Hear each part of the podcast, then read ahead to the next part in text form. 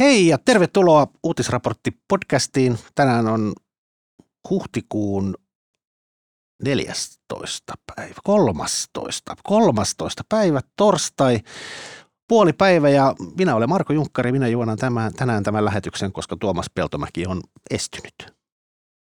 Ja tervetuloa Helsingin Sanomain sunnuntai-liitteen Feature-toimituksen toimittaja Tommi Nieminen. Kiitos, kiitos Marko, kiitos paljon.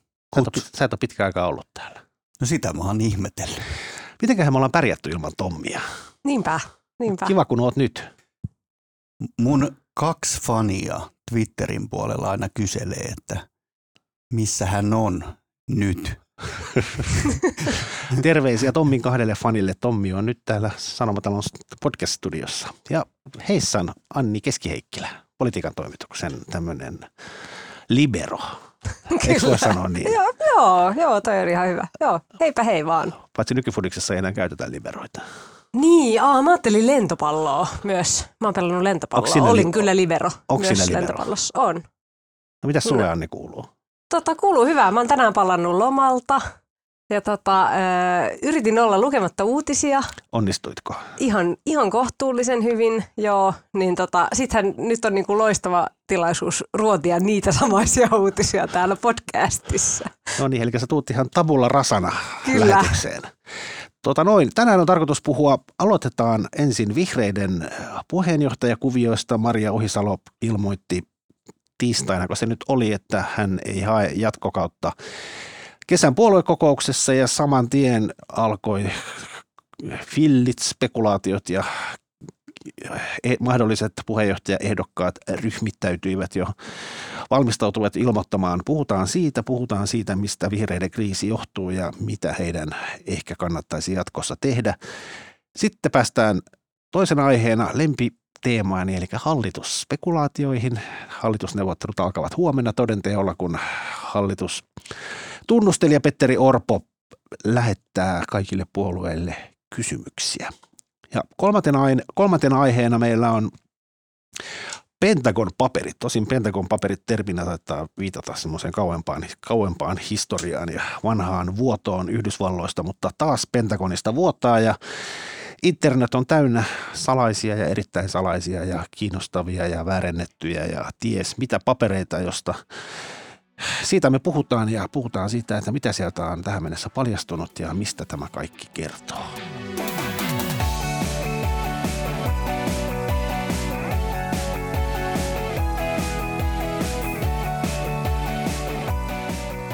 No niin, kuinka yllättyneitä te olitte asteikolla nollasta kymppiin, että Maria Ohisalo ilmoitti, että ei hae jatkokautta? Nolla. Mitä sanoo Tommi? Yllätytkö sinä yhtään? No en, en kyllä yllättynyt tippaakaan, mutta, mutta tota, mm, se, on, se on kiinnostavaa, että musta, mä en tiedä, onko tässä tapahtunut joku kulttuurimurros tai, tai semmoinen, niin kuin, että nykyään politiikan puolellakin tämmöiset eroilmoitukset epäonnistumisten jälkeen tapahtuu todella nopeasti. Musta tuntuu, tää mulla on niinku perstuntuma siitä, että se on ikään kuin se sykli nopeutunut, että takavuosikymmeninä ja vanhan maailman politiikassa jotenkin niin kuin tappioita ja pettymyksiä vähän aikaa muhittiin ja sitten kuunneltiin kenttää ja mietittiin, että miten, miten tässä eteenpäin. Nyt se on aika semmoista suoraviivasta, mikä varmaan voi olla ihan järkevää. Niin nythän itse asiassa Ohisalolle oikeastaan niin kuin tähän rytmiin verrattuna niin kesti kauan. Että Ohisalo kuitenkin mietti pääsiäisen yli.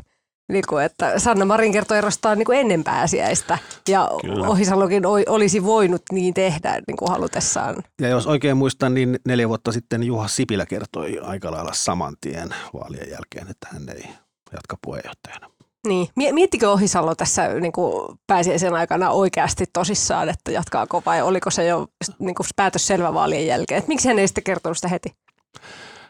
Niin, se on hyvä, se on hyvä kysymys ja näissähän myös sitten siellä puolueessa mietitään, mikä on niin kuin fiksuin julkistamisaikataulu ja strategia ja kyllähän se tavallaan, kun se Marin vei sen ilmatilan viime viikolla, niin ehkä se myös tavallaan vihreät päättivät senkin takia lykätä. En osaa sanoa, mutta tota, mun mielestä ero mäkin kyllä vastaan nolla. Se ei kyllä ollut millään tavalla yllätys ja epäilen vahvasti, että jos Ohisalo olisi päättänyt hakea jatkokautta, hän olisi varmaankin saanut haastajan puoluekokouksessa. Niin, niin, aivan varmasti.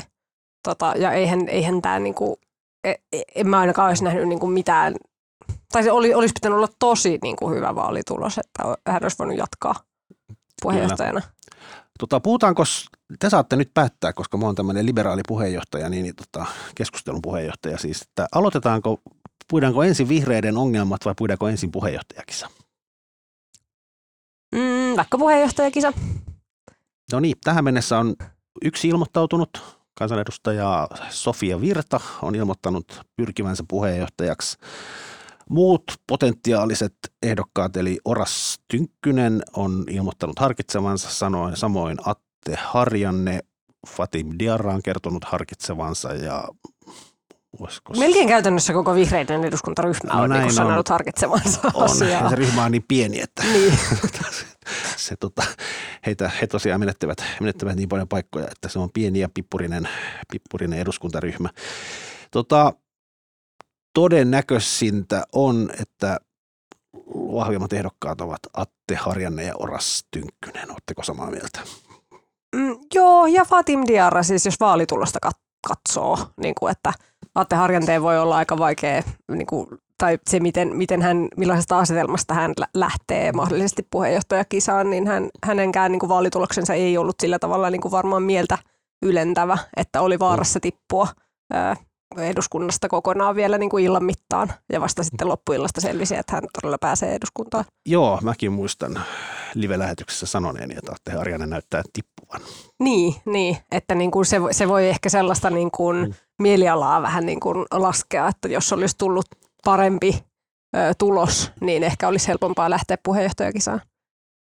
Sehän Joo, va- sano vaan Tommi. Sehän on varmaan myös niin kuin henkilö vaalin ohella niin, niin oleellinen kysymys on sitten, että minkä asioiden suhteen vihreät haluaa kirkastaa linjaa tai muuttaa linjaa. Haluuko ne muuttaa linjaa ja kirkastaa sitä nimenomaan talouspolitiikan suhteen vai ympäristö- ja ilmastopolitiikan suhteen vai vähemmistöpolitiikan suhteen tai, tai jonkin muun, muun tällaisten tyyp- tyyppien osalta ja, ja se, mä luulisin, että se aika paljon myös niin kuin johdattaa sitä, että mihin suuntaan se vaali lähtee ja ketkä siinä on sitten vahvoilla.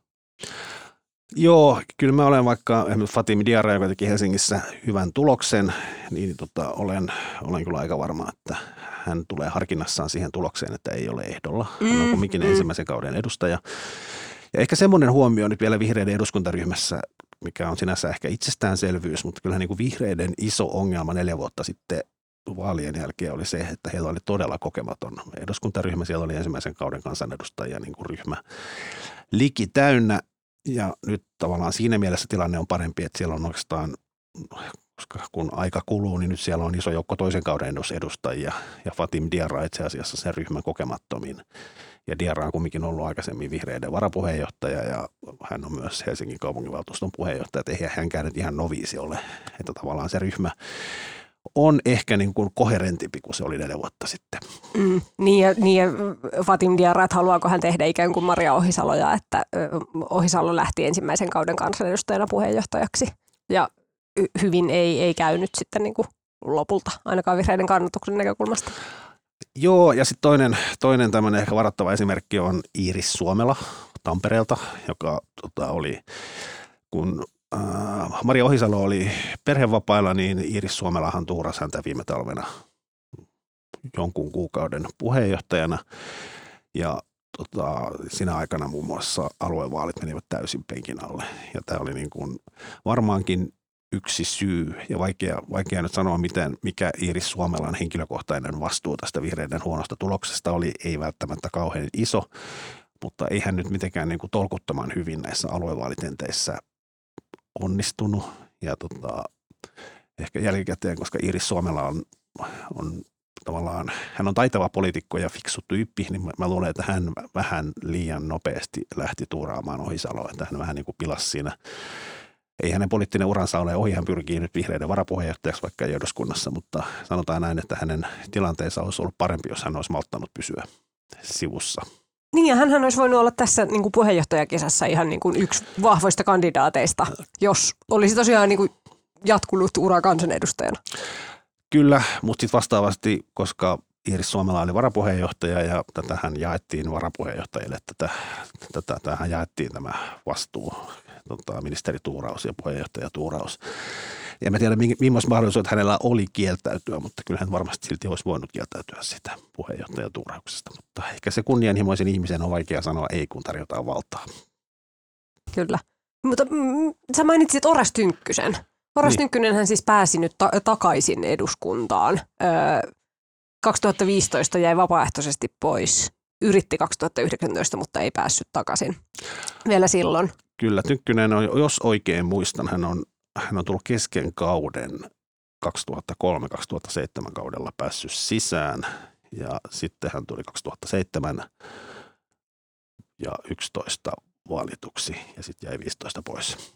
Joo, ja sitten tosiaan 2019 yritti takaisin, ja, mutta nyt pääsi, pääsi takaisin eduskuntaan, niin miten tota, onko hän niin kuin, onko hän tarpeeksi niin kuin, tunnettu? Tuntuu, että jotenkin tässä niin kuin näinä vaalikausina, kun hän ei ole ollut kansanedustaja, niin on ollut sillä tavalla poissa julkisuudesta kuitenkin niin kuin iso, ison yleisön silmistä. Niin miten sellaisesta asemasta voisi nousta puheenjohtajaksi? No, mutta kyllähän Oras Tynkkynen on käsittääkseni siellä niin kuin vihreiden sisällä. Hän on kyllä hyvin tunnettu. Ja mä luulen, että siellä niin kuin, kun nyt on näitä varoittavia esimerkkejä sekä Iiris Suomela että tota, Maria Ohisalo, niin tota, mä luulen, että aika moni vihreä, jos valinta tehdään Atte Harjanteen ja Oras Tynkkysen välillä, mikä on aika todennäköistä, niin, niin moni saattaa ajatella, että tota, valitaan kokeneempi ja sehän on Oras Tynkkynen ihan selkeästi. Mä jos mun pitäisi rahat laittaa likoon noiden kahden, kahden välillä, niin, niin mä kääntyisin Oras Tynkkysen puoleen myös sen takia, että mä en ihan usko, että vihreiden, vihreiden eliitti ja kenttä on, on valmis tuota Atte Harjanteen tyyppiseen aika selkeän talous oikeistolaiseen ja puolustuspolitiikassa niin kuin erityisesti ö, profiloituneeseen hahmoon. Mä vaan oletan, että siellä on tavallaan niin paljon väkeä, joka katsoo maailmaa niin eri vinkkelistä kuin Harjanne. Joo, se on kiinnostavaa, kun katsoo noita esimerkiksi arvokarttoja, joita tehdään vaalikoneiden perusteella, niin kyllähän se Atte Harjanne erottuu, erottuu viime kaudella sieltä vihreiden eduskuntaryhmästä. Hän oli selkeästi oikeistolaisempi kuin se ryhmä. Ja tota, myös tällä kaudella. Myös tällä kaudella. Ja sitten se on niin kuin, sitten muistan, mä tein pari vuotta sitten jutun, missä katsottiin myös niin kuin vihreiden ehdokkaiden sijaintia ja myös niin kuin ehdokkaat on tosi vasemmalla. Ja sitten se on itse asiassa niin kuin, kun näissä vaalikoneissa myös nähdään niin kuin vaalikoneen tekijöiden, siis kansalaisten näkemyksiä, niin, niin tota, vihreiden eduskuntaryhmä on enemmän vasemmalla kuin vihreiden äänestäjät ja myös niin kuin vihreiden ehdokkaat on enemmän vasemmalla kuin vihreiden äänestäjät. Mutta siitä huolimatta nämä ihmiset äänestää näitä vasemmalla olevia vihreitä, että se ei niin kuin, sit on niin kuin, sit on niin kuin helppo tälleen, kun podcast, podcast-studiossa spekuloi, niin ajatellaan, että puolueen pitäisi siirtyä vasemmalle tai oikealle, mutta eihän se niin kuin, se ei ole niin kuin sinänsä vaan, niin kuin, se ei ole mikään niin kuin päätös, vaan sehän on se, sehän riippuu siitä, missä ne puolueen toimijat ja äänestäjät ovat, että ei sitä pysty hinaamaan. Mutta siitä huolimatta mä luulen, että Atte Harjanteen ehkä oikeistolainen maailmankatsomus saattaa olla miinustekijä, mutta mä en usko, että se on se ratkaiseva. Mä luulen, että se on ennen kaikkea kokemus ja mä luulen, että vihreissä arvioidaan, että Atte ei vielä ole ihan valmis mm. Atte Harjannehan erottuu siis jopa niin kuin nykyisestä eduskunnasta sillä tavalla, että HS teki tämmöisen jutun, että laitettiin kaikki kansanedustajat sille samalle arvokartalle, jossa on ne neljä tai kaksi akselia ja neljä ruutua, niin siellä oli semmoinen hyvin yhtenäinen jana täältä niin kuin liberaali-vasemmistolaisesta – keskiakselin yli ja sitten tänne niin kuin, mikä, mikä se nyt oli, konservatiivi oikeistoon. Arvo, arvokonservatiivi ja Ar, arvo, talousoikeistolainen, niin, kyllä. Niin, niin et, et, niin kuin suurin osa kansanedustajista menee tälle janalle ja sitten siellä oli yhtenä yksinäisenä pisteenä Atte Harjanne niin kuin liberaali oikeistolaisessa nurkassa. Että hän erottui niin kuin tästä massastakin. Kyllä, ja mun mielestä Atte Harjanne on aika lailla samoissa, samoilla huippeilla kuin RKP itse asiassa. Mm-mm. Aivan, joo.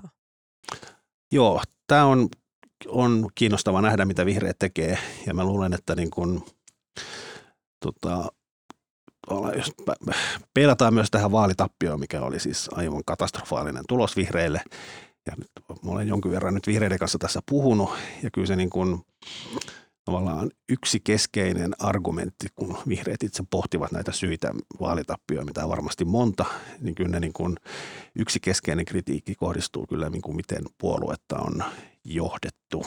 Ja se on kyllä aika monen näkemys tuntuu olevan se, että niin kuin, tota, puoluetoimisto eikä puolueen johto on niin kuin tavallaan johtanut sitä puoluetta käytännössä ollenkaan. Että se on vaan niin kuin livuttu eteenpäin. Vihreät on tehnyt erilaisia tämmöisiä niin kuin miettineet, mitä pitäisi tehdä esimerkiksi heikon kuntavaalituloksen ja heikon aluevaalituloksen jälkeen ja on ollut jotain niin kuin toimenpide, toimenpideehdotuksia, mutta ei niitä ole tavallaan pantu täytäntöön ja siellä on niin kuin kauhean vähän tapahtunut itse asiassa minkälaisia korjausliikkeitä tota, tässä viimeisen parin vuoden aikana. Näin vihreät ainakin itse sanoo ja hyvin todennäköisesti ne vihreät vaihtaa myös puoluesihteerin kesällä. Siellä on veli, veli Liikanen on johtanut sitä ja tota, yksi tämmöinen keskustelun aihe on se, että tota, se puoluetoimiston, koska vihreät sai ison vaalivoiton neljä vuotta sitten, sinne on palkattu paljon väkeä, se on aika iso se toimisto, mutta siellä on niin kuin, tota, se on aika niin kuin homogeeninen se porukka siellä. Siellä on kaikki on toistensa kavereita ja lastensa, toistensa lasten kummeja ja niin kuin, on niin kuin hyvin homogeeninen jengi, joka kokoontuu joka perjantai rytmibaarissa.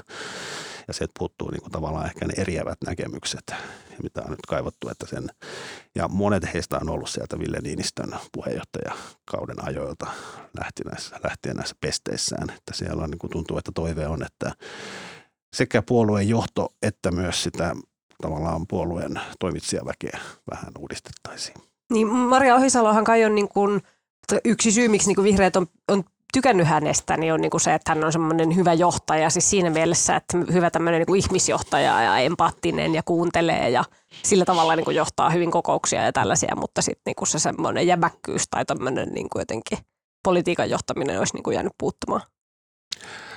Näin, näin voi hyvin. En, en osaa arvioida, millainen, millainen Maria Ohisalo on niin kuin tämmöisenä lähiesimiehenä, mutta tota,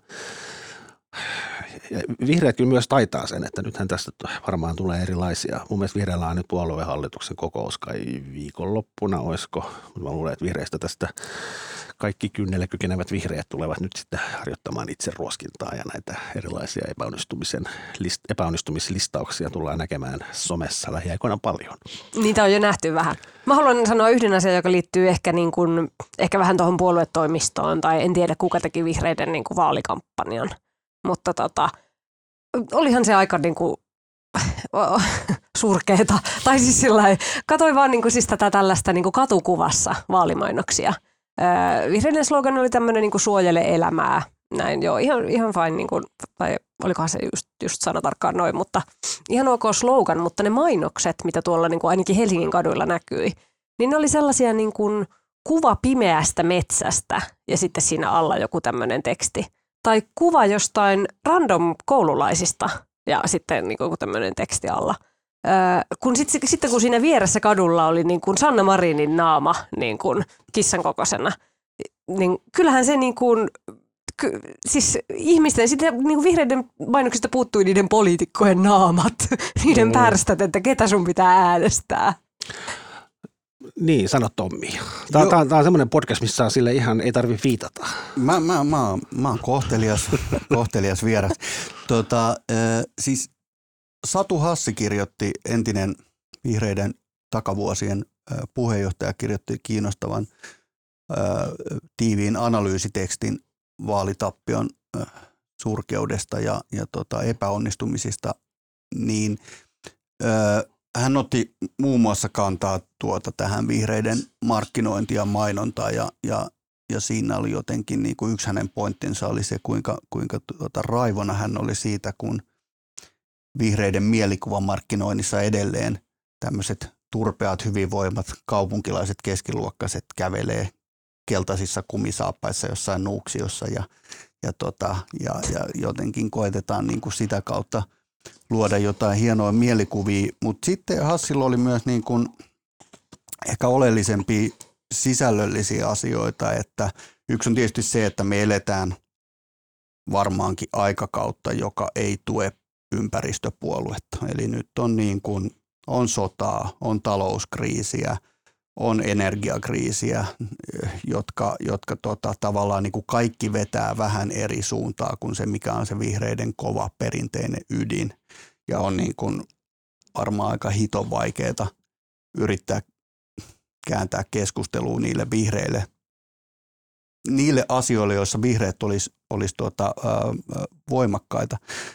Ja Hassi, tota, Hassin tavallaan kritiikki oli, oli se, että että vihreät tarjoaa niin kuin sen sijaan, kun muut puolueet on hirveän taitavia tässä niin kuin talouspolitiikan ja, ja tuota, energiapolitiikan ja tällaisten niin kuin, niin kuin yksinkertaistamisessa ja pop, popularisoinnissa ja osaa niin kuin tarjota, niin vihreät tarjoaa aina rakennemuutoksia. Ne tarjoaa niin kuin – soteen rakennemuutosta ja ne tarjoaa, tarjoaa tuota, ää, niin kuin suuria energiapoliittisia rakennemuutoksia ja, ja, ja tuota, terveydenhuollon ja muiden rakennemuutoksia. Ja se on vaan niin kuin asia, joka varsinkin, mitä tavallaan niin kuin enemmän vereslihalla ihmiset seuraa jotain ää, Ukrainan sotaa tai, tai tota, katsoo, kuinka paljon niillä on fyrkkaa jäljellä vielä ennen kuin seuraava palkka – palkkapussi tulee, niin, niin rakennemuutos on niin kuin ihan älyttömän huono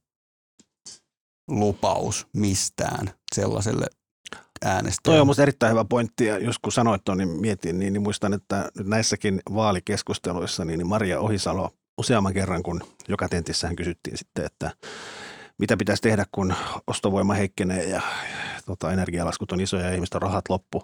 Ja se Ohisalo useamman kerran tota, toisen perustulon tavallaan tässä esille, mikä on vihreiden pitkäaikainen tavoite ja niin kuin, mitkä he pystyvät kauniisti perustelemaan, miksi se olisi nykymuotoisessa yhteiskunnassa, missä työt, työt loppuu ja työt muuttuu, niin varmasti ihan järkevää. Mutta se perustulon heittäminen tilanteessa, missä oikeasti ihmiset miettii sitä seuraavan, niin kuin miten selviää laskuistaan, niin onhan se aika vieraannuttavaa ja etäännyttävää. On, ja siis tuo sanakin, sanakin pelkästään rakennemuutos, niin heti kun sä sanoit sen tässä joku kolme kertaa, mua alkoi heti haukosuttamaan. niin, se, se, on, se, niin on, aivan se, on, se on armoton. Niin. Ja tota, kyllä, se, sehän, ja, siis valitettavasti se näkee, Maria Ohisalossa jonkun verran näkee sen, että hän tulee akateemiselta puolelta, niin, niin tota, rakennemuutos on akateeminen sana, joka ei ehkä sovellu politiikkaa hirveän hyvin. Mm, ja muutenkin hän on niin kuin noissa vaalitenteissa niin meni aika niin kuin kauas, kauas siitä konkretiasta ja tämmöisestä ihmisiä lähellä asio- olevista asioista. Ja niin kuin jotenkin mulle jäi semmoinen tunne ja mielikuva, että hän veti kaiken aina todella globaaliksi ja maailmanlaajuiseksi ja jotenkin suureen kuvaan. Joo, musta hyviä pointteja. Mä ehkä vielä tota, mikä Anni sanoi äsken, mun mielestä se just noin mainokset, jotka oli tosi pliisuja. Ja kyllähän musta tuntuu, että niinku, eikä ne ollut vaan mainokset, vaan musta vihreät meni vähän niinku, mun mielestä niinku anteeksi pyydelle näihin vaaleihin. Ja ne oli niinku, meillä on niinku pääministeri ja tota, vihreiden hallituskumppani Sanna Marin, joka niinku aivan surutta niinku, tavallaan hyppii tuonne niinku, hallituskumppaneiden, vassareiden ja vihreiden tontille ja näin. Ja niin kuin, vihreät ei saa niin kuin suutaan auki, eivätkä niin kuin haasta Marinia niin kuin millään tavalla, että he ovat semmoisia pieniä koiranpentuja, jotka menevät selälleen ja vikisevät, kun tota, isommat, isommat koirat pöllii niiden ruuat.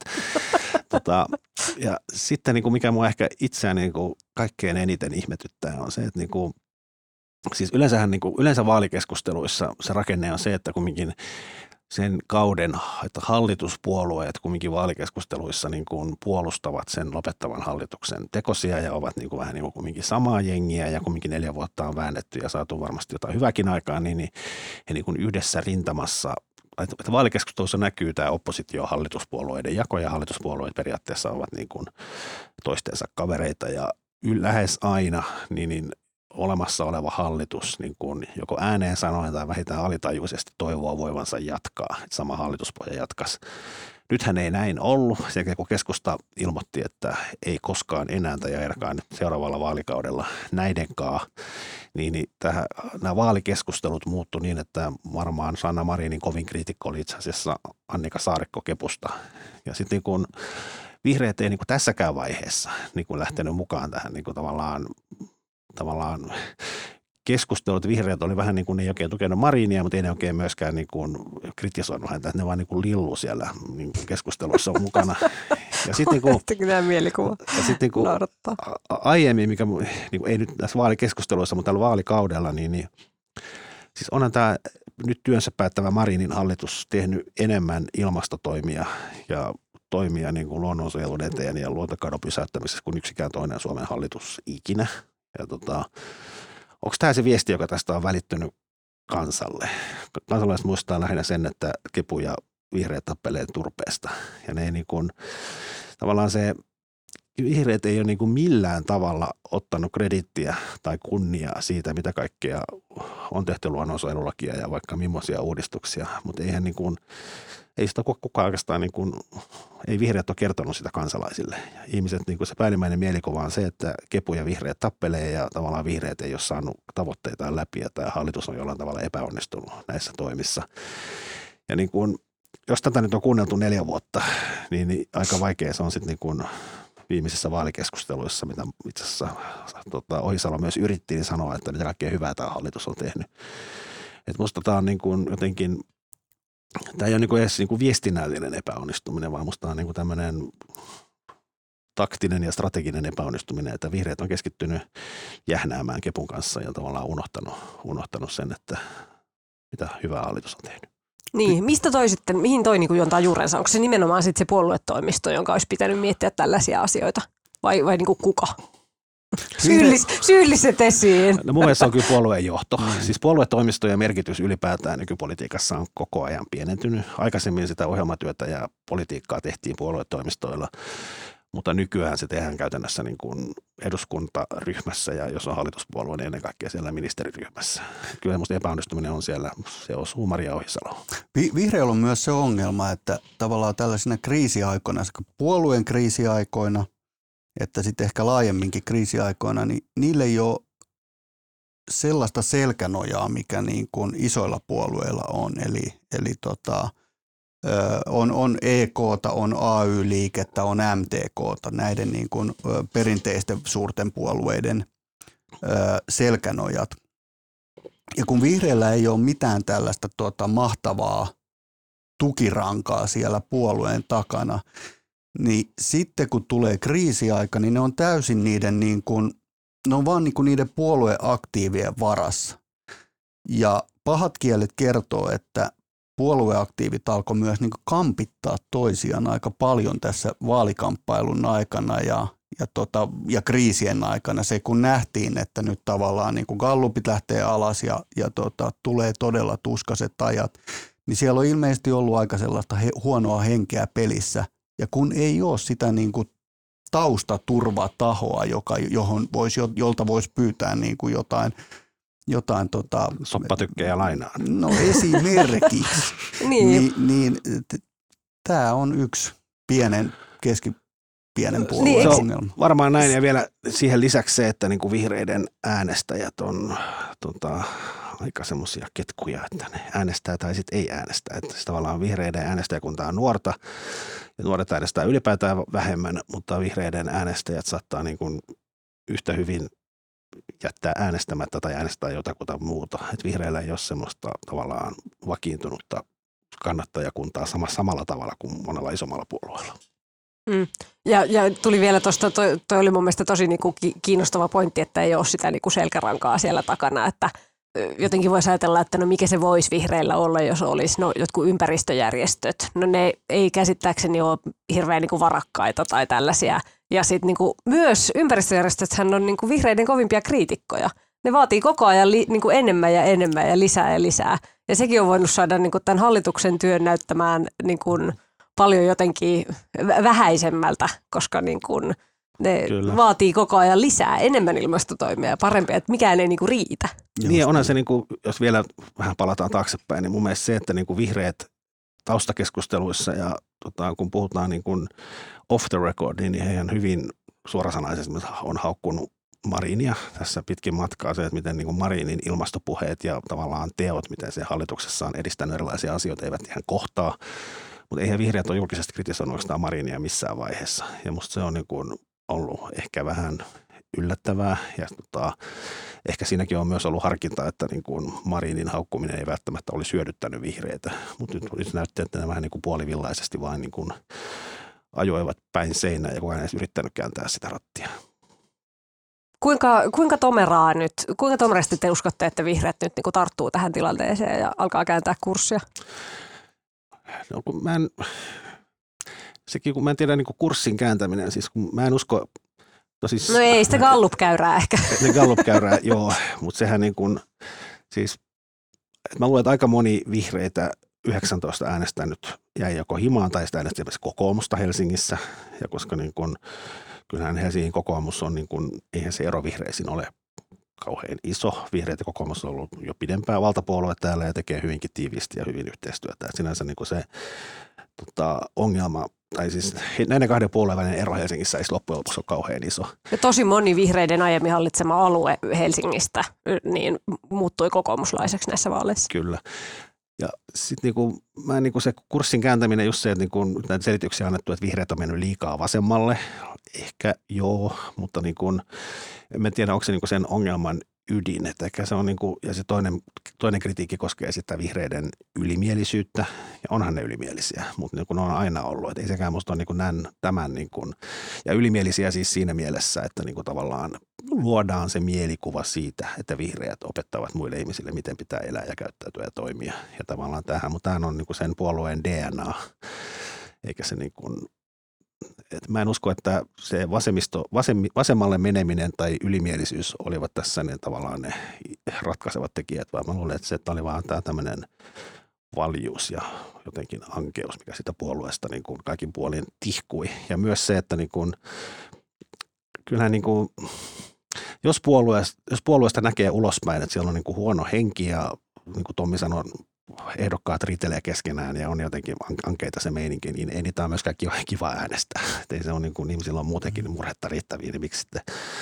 äänestäisi kiukuttelevia vihreitä. Et tota, musta tämä on niin kuin monen asian summa ja mun mielestä ratkaisu on se, että uuden puheenjohtajan pitää jotenkin ryhtyä johtamaan sitä puoluetta. Kyllä, us- uskotaan tämä. Kuulostaa uskottavalta.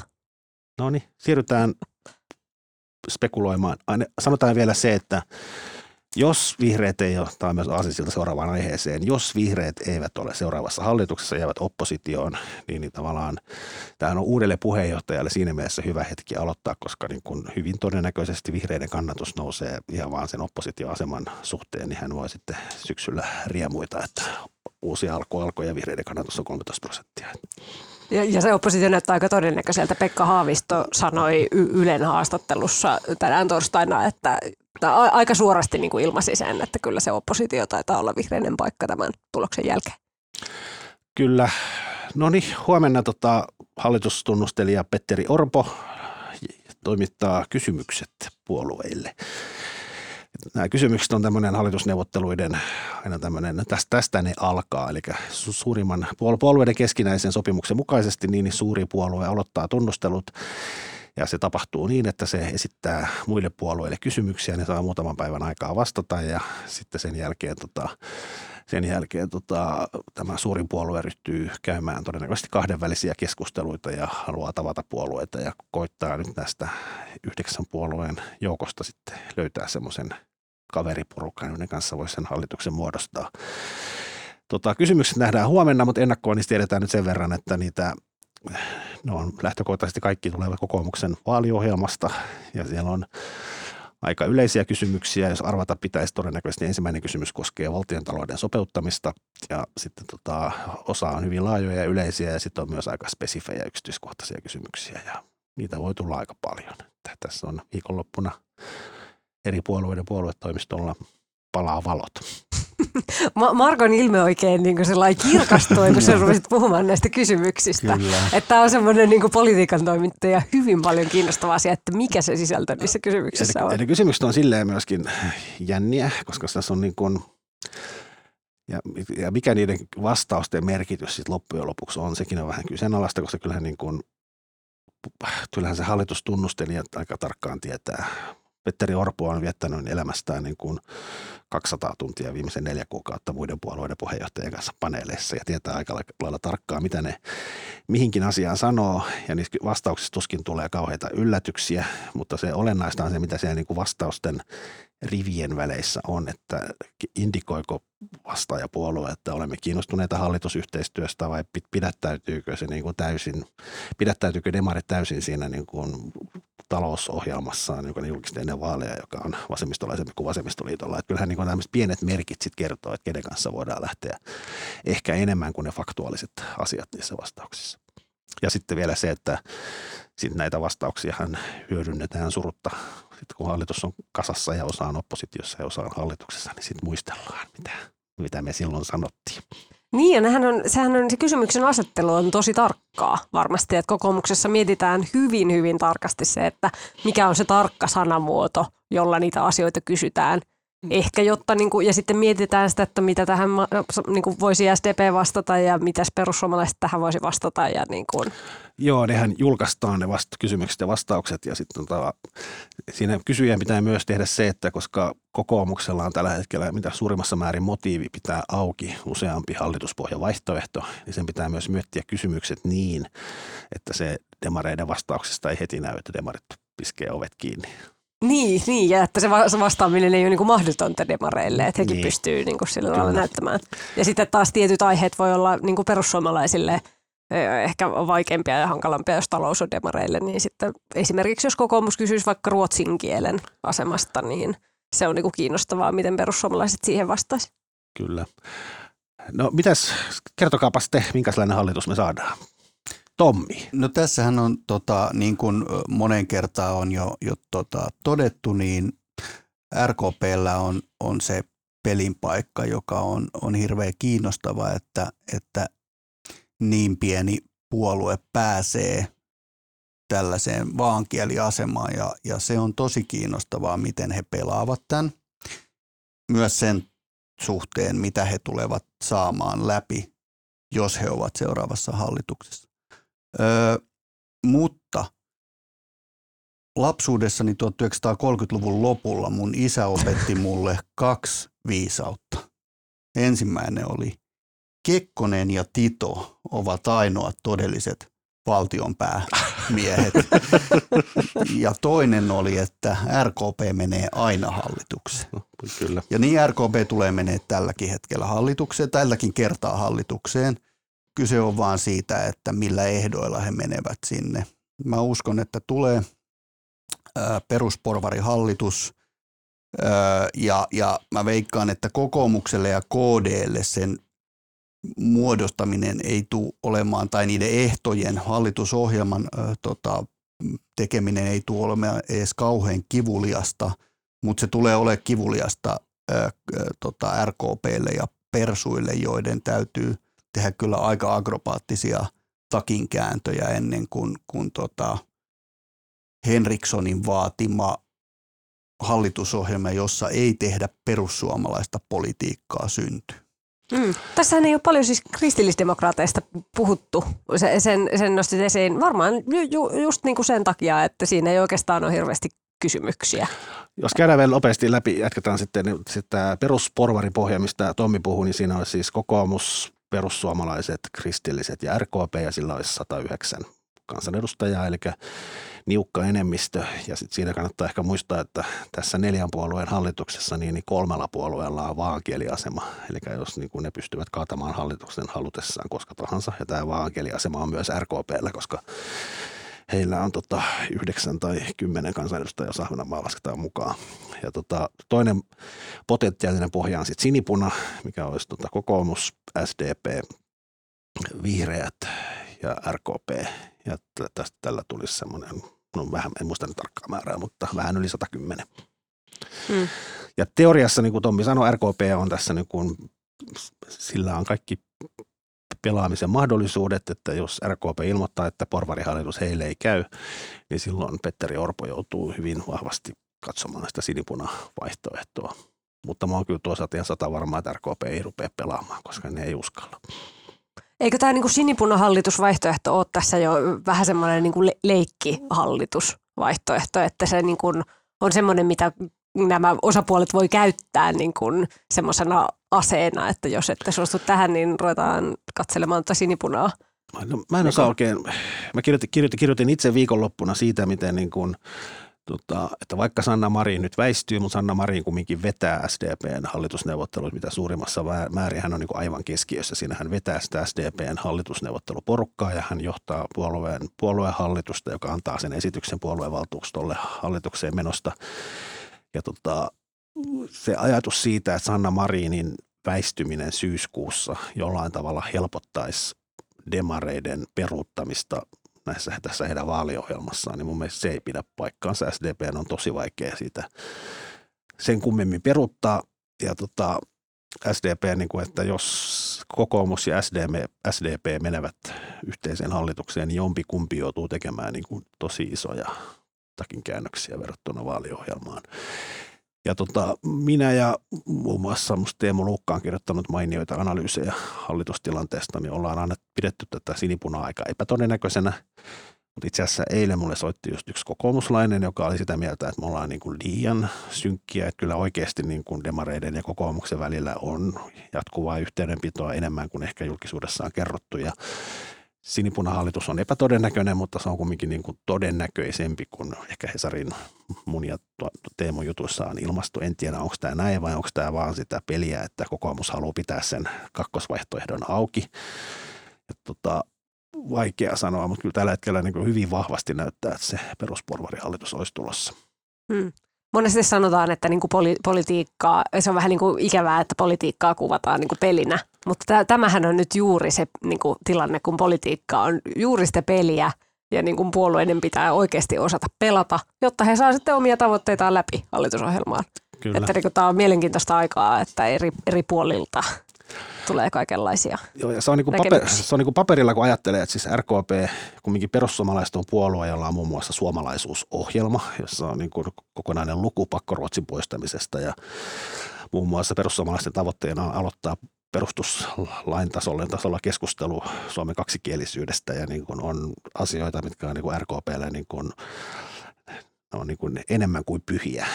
Ja silti ja RKP on kumminkin liberaalipuolue ja ne meni samaan hallitukseen perussuomalaisten kanssa, joka on heidän niin kuin tavallaan perivihollinen politiikassa, niin onhan se vähän hassua.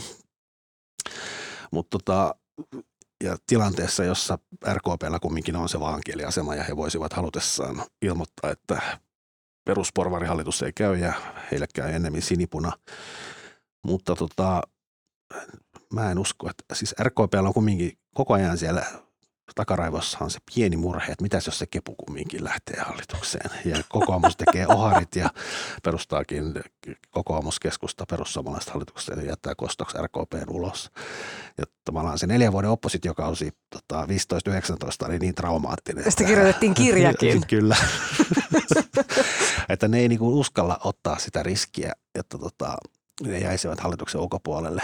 Ja sitten myös kyllä kokoomus tavallaan tietää sen, ja kokoomus on kumminkin vanha ja kokenut puolue, jossa on kokeneita poliitikkoja, niin, ei, niin kuin ne pitää kyllä huolen siitä, että se RKPn pelitila pidetään mahdollisimman pienenä. Niin mä en usko, että tässä RKP uskaltaa lähteä pelaamaan. Ja sitten toinen asia, että tämän perusporvarihallituksen niin kuin, onhan niiden varmaan aika suhteellisen helppo päästä näistä talouslinjauksista yhteisymmärrykseen, jonka jälkeen sitten työperäisestä maahanmuutosta keksiä jonkinlainen, pistää jonnekin kylä tai tota, mökki keskelle kylää tai jotain muuta ja myös näistä ilmastotavoitteista. Että tota, mä, niin kun, mä en usko, että nämä on niin ylitse pääsemättömiä ja se talous on kumminkin kokoomuksellekin se ykkösteema. Mm, samaa mieltä ja varsinkaan tämä ruotsin kieli, kielikysymys. No RKPhän siitä ei tietenkään jousta, koska se on puolueen ydin, mutta mä, mä en niin ajattele, että se olisi perussuomalaisille niin suuri sydämen asia, että he julkaisivat tämän niin kuin valtavan, valtavasti näitä poliittisia ohjelmia tässä syksyn ja kevään aikana. Ja siis tämä ruotsinkieliohjelma oli niistä ensimmäinen muistaakseni mm. viime syksynä. Sekin ehkä kertoo siitä niin kuin painoarvosta, mikä tälle asialle oli haluttu antaa niin kuin mm. vaalien lähestyessä, että se oli vasta niin kuin – tai jotenkin, että, että se painoarvo ei ole niin suuri, kun se julkaistiin ensimmäisenä kaikista kauempana vaaleista. En mä tiedä, luenko mä liikaa nyt niin kuin niin. tähän, mutta siis niin kuin, mä uskon, että he pystyvät joustamaan Niin, ja pitää nyt muistaa, niin kuin on nähty tässä perussuomalaisten EU-ero kannassa, joka on siis pitkän tähtäimen tavoite, niin heillähän tuntuu olevan, heillä niin tavoitteet on kaikki vähän semmoisia. Ne on tavoitteita, jos, jos niin päätetään, ei ole tavoitteita, jos ei niin haluta. Mutta musta on kiinnostavaa nähdä, että löytyykö perussuomalaisista tarpeeksi poliittista kokemusta ja taitavuutta ja älyä näin, viedä nämä hallitusneuvottelut läpi, kun kyseessä on kuitenkin puolue, jolla ei ole samanlaista niin kuin perinnettä kuin, kuin vaikkapa demareilla ja kokoomuksella ja keskustalla, niin sen kuitenkin, mä en, kans, mä en usko, että tämä kielikysymys e-, esimerkiksi sinänsä on niin kuin perussuomalaisille kovinkaan, kovinkaan kummonen ongelma.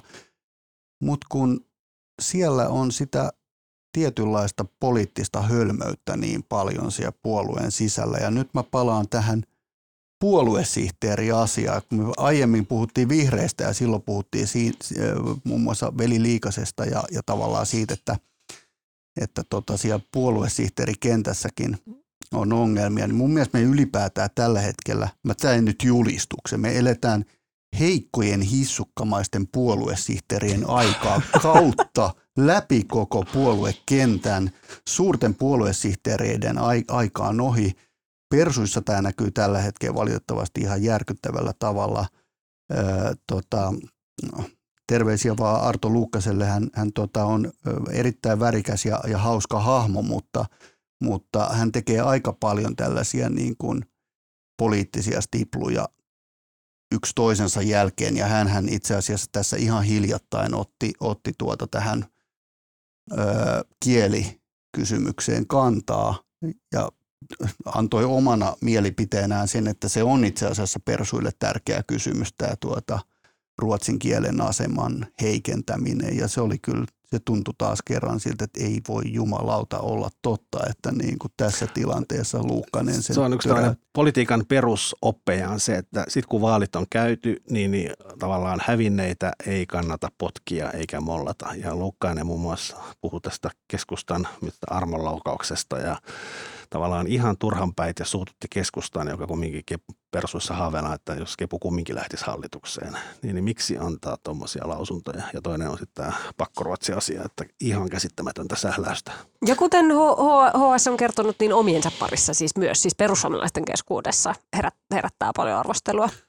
Hän... Joo, mutta mä sitten tähän väliin jotenkin niin kuin siis Timo Soini perussuomalaisten puheenjohtajana vuonna 2011, kun Persut sai tämän jytkynsä, niin sehän sanoi, että persut ei lähde hallitukseen ja se perusteli sillä, että, se on niin kuin, että siellä on niin kuin melkein 40 kansanedustajaa, joista lähes kaikki on uusia ja tota, niillä ei vaan niin kuin osaaminen ja kokemus tavallaan riitä hallitusvastuuseen.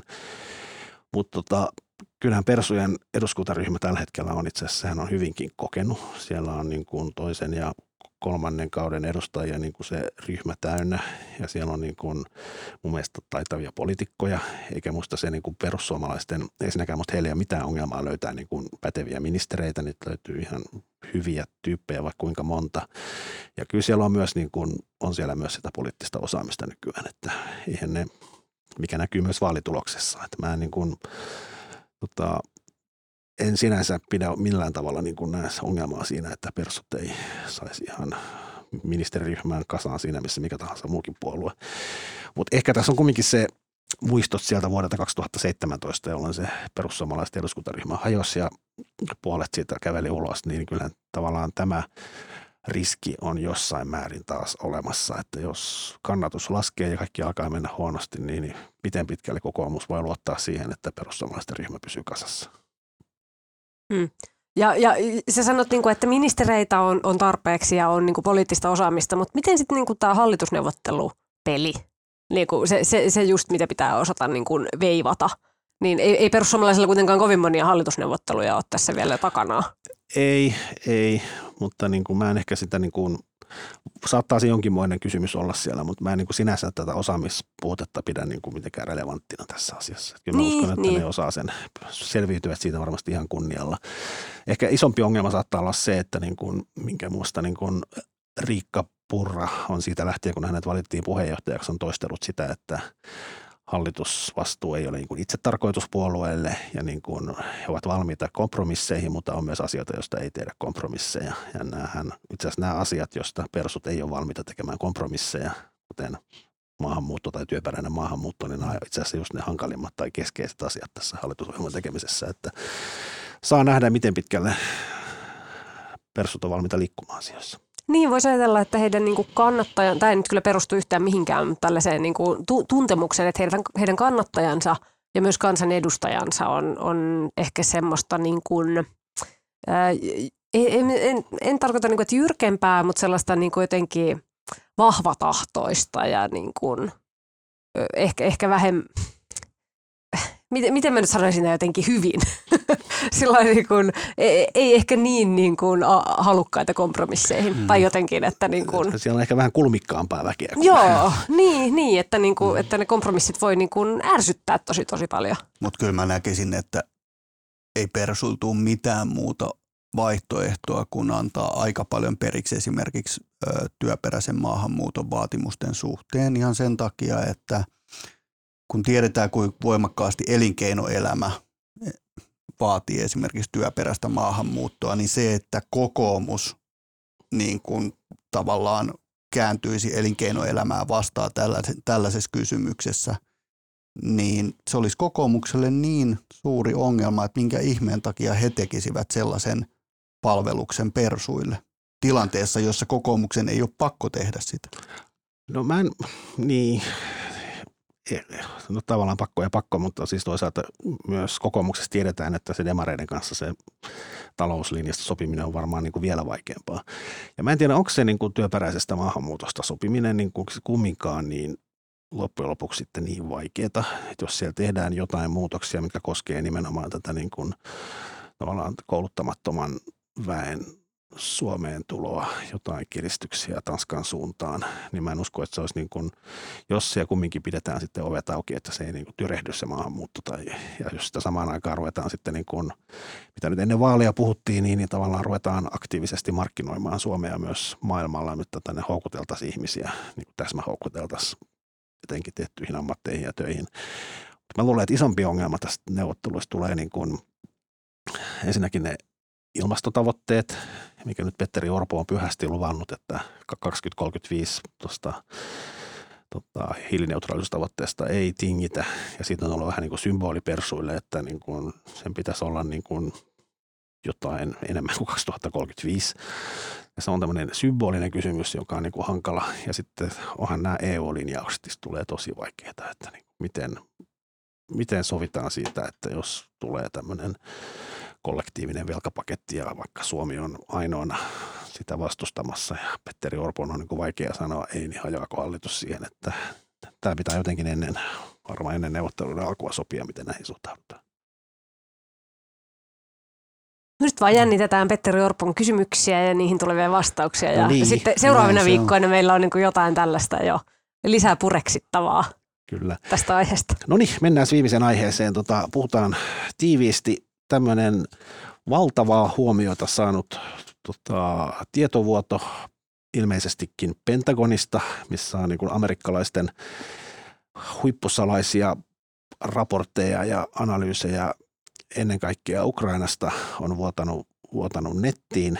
Ja nyt niin kuin, mä en tarkkaan tiedä kuinka paljon niitä on, mutta se New York Times uutisoi siitä ekana ja heillä oli silloin niin kuin 56 sivua tämmöistä Ukraina-materiaalia. Huomasin, että tänään on ainakin joku uusi noin 30 sivun pläjäys uutisoitu ja sitä ilmeisesti sitä matskua on enemmänkin ja se on niin kuin vuotajasta ei ole tietoa ja sitä, se leviää tuolla somessa ja sitten on myöskin, tota, koska näissä papereissa muun muassa arvioidaan Venäjän kokemien tappioiden Ukrainassa kokemien tappioiden suuruutta, niin ilmeisesti näitä lukuja on myös niin kuin väärennetty siellä jossain ilmeisesti venäläisten toimesta, että heidän tappionsa olisivatkin pienemmät ja ukrainalaisten isommat. Ja tota, ehkä tässä niin kuin mykistävintä on ollut se, että, niin kuin, että niin kuin miten, miten paljon ne jenkit saa sitä kamaa sieltä Venäjän hallinnosta. Ja, se ei niin kuin, ja tämähän niin kuin amerikkalaiset viranomaiset on nyt esittänyt toiveita medialle, että näitä ei uutisoitaisi, koska tämähän myös vaarantaa mm. tavallaan ne Yhdysvaltojen vakoilun jatkossa. Ja sitten sen paljastumisessa, että jenkit on vakoillut kaikkia kavereitaankin, niin kuin heikäläinen perinne. Ja aikamoista, mutta kerros Tommi vähän tästä. No siis mä joudun ensinnäkin saman tien oikaisemaan no niin, sua tässä, tässä, koska tota, e, totesit, että vuotajaa ei tiedetä. No ei varmaan ehkä sataprosenttisella varmuudella tiedetä, mutta itse asiassa tällä hetkellä tiedetään, että, että tota, epäillään tällaista nuorta amerikkalaista, ilmeisesti ihan parikymppistä aseharrastajaa, yllätys, yllätys. Aha. Jo, tota, joka on työskennellyt jossain nimeltä mainitsemattomassa sotilastukikohdassa. Ja tämä tyyppi on käyttänyt – verkossa öö, tota, nimimerkkiä OG, mitä se sitten, vi, mihin se sitten viittaakin. Ja tämä on tämä tota, tammikuusta lähtien tämä OG on, on tällaiseen niin hyvin pieneen peliharrastajien Discord-nimiseen keskusteluryhmään lähettänyt pieniä määriä näitä, näitä tota, asiakirjoja. Ja siinähän meni pitkään, kun siis ilmeisesti tässä Discord-ryhmässä on ollut vain 20 tyyppiä about. Niin jotenkin niin pitkään aikaa kukaan ei tajunnutkaan, että mitään tällaista niin kuin jännää on, on tota laitettu sinne. Ja sitten jossain vaiheessa tämä alkoi vasta niin keriytymään ja ja, ja sitten pääsiäisen alla sinne rupesi tulee enemmän tältä OGltä – ainakin tämä OG on nyt se, se tyyppi, jota tässä, tässä tota, epäillään. Ja, ja nämä on tosiaan nämä on aika paljon niin kuin Ukrainan sotaa, Ukrainan puolustuksen tota, tilaa, niiden ilmatorjunnan ammusten määrää, ilmatorjunnan sijaintia, Venäjän, Venäjän joukkoja koskevaa, koskevaa tota, tietoa. Ja, mutta sitten siellä on ihan tätä vanhaa old school kamaa. Putinilla on syöpä muun muassa. Tämä väite löytyy, löytyy näistä asiakirjoista ja, ja sitten siellä jenkit, kiinnostava jenkit haukkuu siellä YK pääsihteeri Antonia Guterresia tuota, tällaiseksi nönnös, nönnöksi Venäjän apuriksi ja, ja tai myötäilijäksi ja Suomi on myös mainittu siellä. siellä tota, Suo- Suomi mainittu. Joo, Suomi mainittu torille – siellä on tota, Suomen ase- ja, ja tota, koulutusavusta Ukrainalle, mutta siitä ei ole ilmeisesti mitään kiinnostavaa.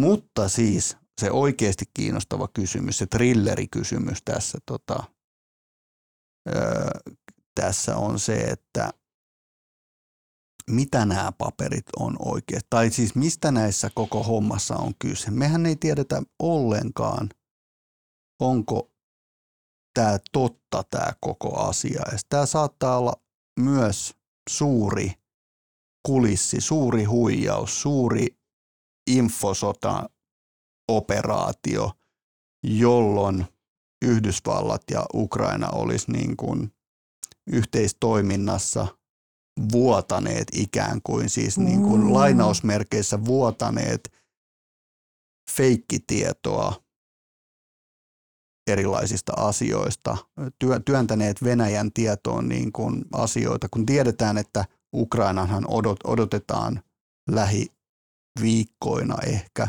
aloittavan mahdollisesti vastahyökkäyksen ö, omalla maaperällään, niin, niin tämä saattaisi olla myös niin kuin valtavan hienosti operoitu, orkestroitu info sodankäyntioperaatio. Me ei tiedä. Toihan on kiihtova ajatus. Mulla tuli tämä siis mieleen, tai niin kuin, ei nyt ehkä näin isossa laajuudessa, mutta siis koska olen tavallinen suomalainen ihminen, niin ö, en, tai kiinnitti huomiota ja luin ja klikkasin ja, ja jäi mieleen tämä, tämä, että Vladimir Putinilla olisi syöpä, koska se on niin semmoinen jotenkin, mitä moni ehkä toivoo jopa, ja se on vähän semmoinen, mihin niin kuin haluaisivat ihmiset uskoa että sitten joskus Venäjällä valta vaihtuisi tämän myötä.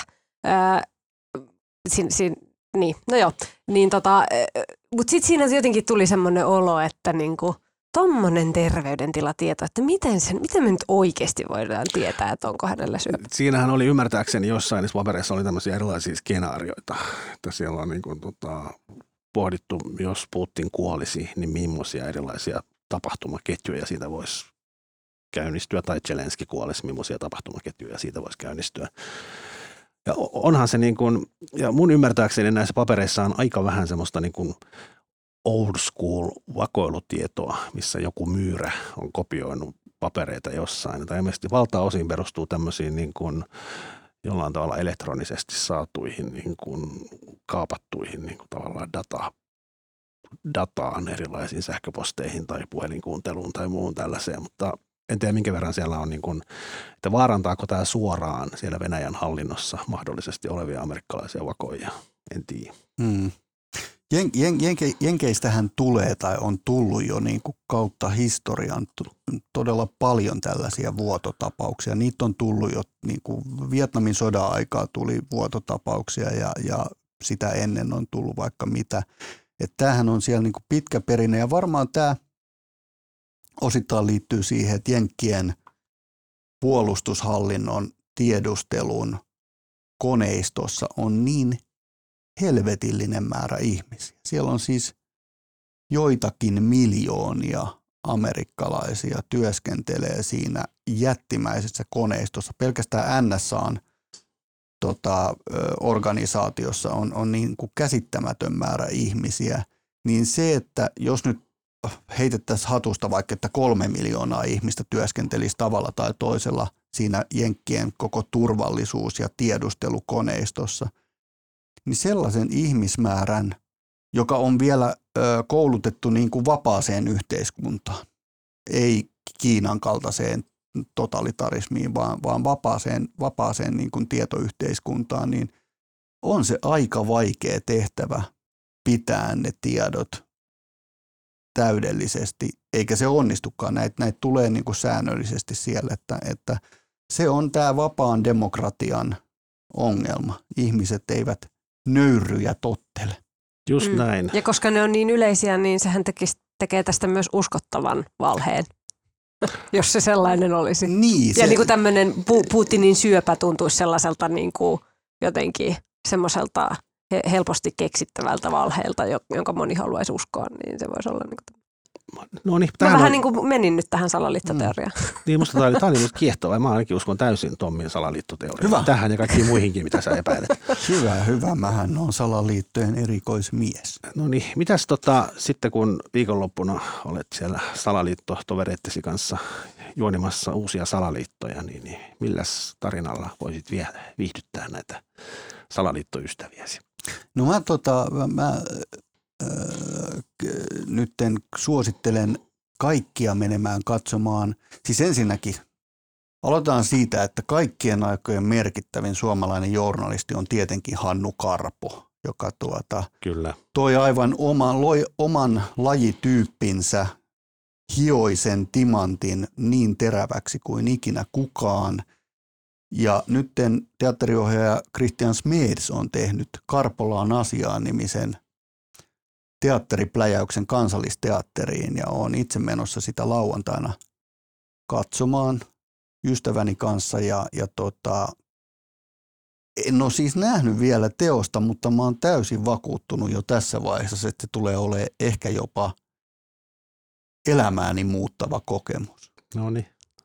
Wow. Sun pitää tulla tänne kertomaan sitten. Mä tuun, no totta kai mä tuun tänne kertomaan. No mitä sanoo Anni? No, mulla on suositus, jonka on, on ehkä kuullut jo joka ikinen suomalainen, mutta mä vahvistan nyt tätä kaikkien muiden suositusta, jos, jos ette ole vielä katsoneet. Niin kannattaa katsoa Kirjolla sarja Yle Areenasta. Se on erinomainen ää, ja kertoo autismin kirjolla elävi, elävien ihmisten arjesta. Se on tota, se on minun suositukseni. On, on siinä puolivälissä ja tosi hyvä sarja. No niin, mä voisin suositella, mä en nyt varmaan, varmaan aikaisemminkin joskus kehunut tota, tämmöistä amerikkalaista kirjailijaa kuin Don Winslow. Ja hän on tota, muistaakseni kehuin tota City on Fire-kirjaa. Ja hän on siis tämmöinen kaikkea. Kirjoittaa, tota, hän on kaksi eri, tai hän on kirjoittaa paljon kirjoja, mutta kaksi tämmöistä maineikasta kirjasarjaa, josta toinen, toinen tota, on tämä, mikä kuuluu tämä City on Fire, ja siihen ilmestyy nyt jatkoossa käsittääkseni tämän kuun lopussa tulee sitten muistaakseni City of Dreams-niminen kirja, jossa kerrotaan tämmöisen rikollis, on tämmöinen mafiatarina, kerrotaan niin kuin New Yorkissa ja vähän muissakin kaupungeissa eläneestä. Se on tämmöinen suku, sukudraama ja mafiatarina. Mutta tota, mä just sain loppuun hänen niin kuin tavallaan aikaisemman kirjasarjan, missä on tota, äh, kirjoja The Power of the Dog, The Cartel, The Force and The Border. Ja tota, neljä kirjaa ja ne kertoo tämmöisestä tämän Amerikan niin kuin sodasta huumeita vastaan, mikä on niin kuin kestänyt, jatkuu edelleen ja kestänyt siis mitä 50 vuotta vai kauan se on kestänyt ja siinä niin kuin, tota, jatkuvasti Amerikka sen vaan häviää ja tilanne muuttuu pahemmaksi.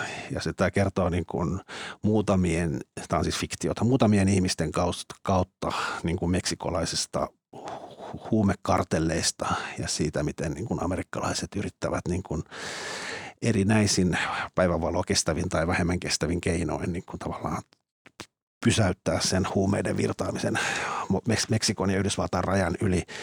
Todella viihdyttävät kirjat ja niin kuin jotenkin kauhean musta jotenkin realistisesti kuvataan tämän, miten toivoton tämä huumeiden vastainen taistelu Yhdysvalloissa on ollut. Ja Tota, viimeisin kirja tässä sarjassa on siis The Border ja Don Winslow. Sen luin just viime viikolla loppuun ja odotan jännityksellä, että hänen uusi kirjansa ilmestyy.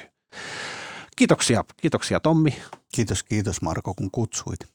Ja kutsutaan sut uudestaan. No niin, nätisti, nätisti olit. Munhan pitää tulla kertomaan, että oliko se hyvä se karpo. No niin pitää. Ja kiitoksia Anni. Kiitos ja terveisiä Tommin kahdelle fanille. Joo, kyllä, molemmille terveisiä sinne Kyllä, ja äänen ja kuvan ja kaiken muun meidät tekee Oona Mattila. Kiitos Oona. Ja hyvät kuulijat, ensi viikolla jatketaan ja silloin toivon mukaan tämä loppuu, tämä mun juontajaura ja pääsen tuonne omalle paikalleni istumaan tuonne toiselle puolelle pöytään ja Tuomas Peltomäki on taas täällä. Mutta kiitos.